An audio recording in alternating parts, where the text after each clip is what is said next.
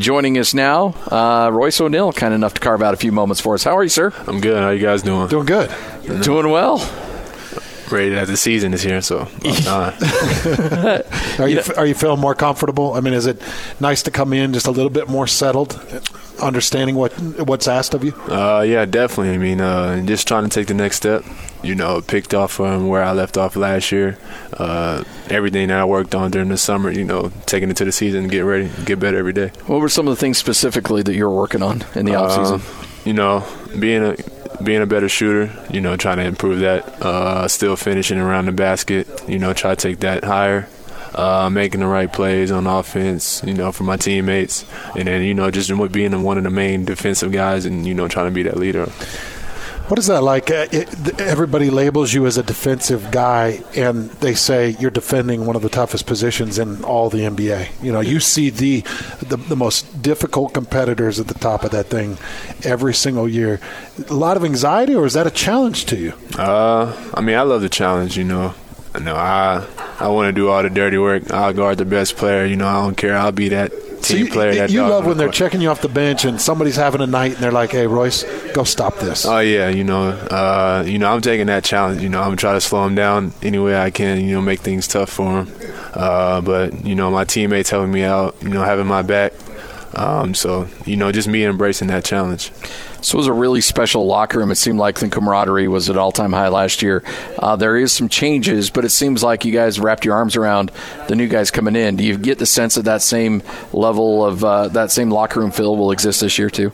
Oh yeah, definitely. I mean, uh, you know, those guys been here for the past couple weeks. You know, getting adjusted. Um, you know, just we just want to make them comfortable you know, because uh, you know they're going to play a big part in the team, and you know we need, need, everybody for us to win as many games as we can. So, uh, but you know, with those guys, the character, uh, how they play on the court and then off the court, you know, I think as the bond is going to be easier for us all to fit in. So, Royce, you've, you've defended some of the best in the NBA. Who who are some of the more difficult faces when you go out to the, you know, you're out of there on the perimeter, somebody's got the ball at the top of the key, and you're standing over top of them. Who who are some of the more difficult guys to defend in the NBA? Uh. I mean, you know, I'm guarding the toughest players, so you know all the guys that are all stars. You know, they're all stars for a reason. But uh, you know, I just can't just pick a couple. But you know, I'm just taking a challenge every night. What do you learn? Certain characteristics of a guy like a Westbrook or a LeBron or any of these guys that you have to go out there and defend. Are there certain characteristics that you've learned over the last couple of years that help you going into 2019-20? That you can stand above or stand on top of them and feel a little more confident about? Uh, yeah, definitely. I mean, uh, you know, playing against them whenever we play, uh, watching numerous clips on them, seeing what they like to do, you know, trying to make things tough for them, and then you know, just basically making everything hard, you know, adjusting to the game plan, and then you know, just basically, you know, me just being aggressive. You know, you've gone from a, a player that that I think a lot of Jazz fans say, oh, if he plays well, that's a nice thing for the Jazz. To a point where now people are relying on you. I mean, this is like we need Royce to play well. We need Royce to be good defensively.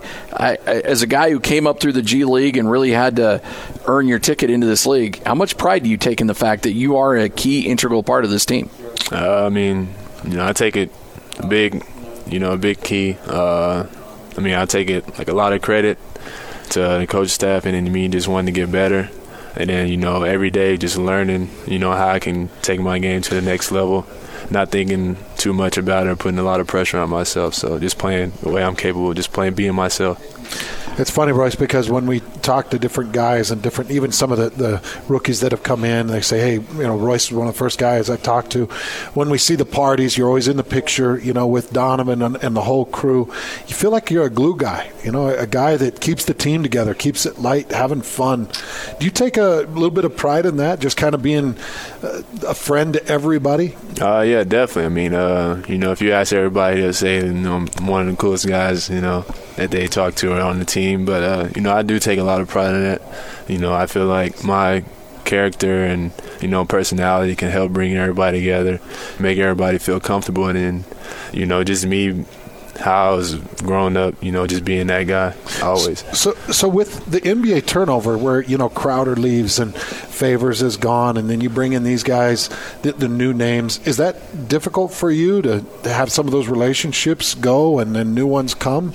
I mean, those relationships always going to be there. You know, I still talk to those guys a lot. You know, but you know, just embracing everybody else. You know, you know, I'm a friendly person, so I love being you know, one of the friendly guys and, you know, being connected with those guys. But, you know, relationships go far way and then that's what you build on. Well, it's hard because you know Scotty and I covering that team last year. There was so much continuity, friendship, relationships in the locker room, and a lot of those exit. New guys come in. Do you feel like you still have the core group that you can remain close? Oh yeah, definitely. I mean, uh, you know, the core group that we have that is still here, and then the new guys, welcoming them, and then you know we got Joe Ingles right here.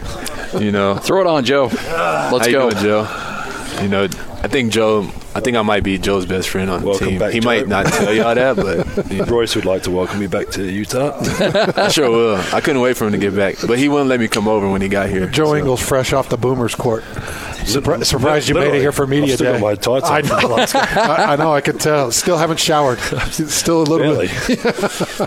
Hey, I, I do have a question. Like, so Raul Neto said that he was the guy that would have to proofread all of Rudy's tweets to make sure he didn't say anything too inflammatory. Who's going to take over that role now? Because Rudy me. can get a little salty on Twitter. Uh, hey, if he tweeted, he tweeted. I ain't watching. I'm having no part of that. Uh, he, he recently tweeted an elephant being shot, and that caused all kinds of. I retweeted it, and then I got the heat. He did, he did do that. Yeah, he did. Yeah. You saw that one? Well, uh, barely. China doesn't uh, like social media too much, so Yeah. we- Well, we- Twitter wasn't hopping over there too much, huh? No, trying to stay out of uh, a Chinese prison. well, that's, that's probably a good thing. Hey, Royce, man, we appreciate it. Thanks, Thanks, for coming by, man. guys.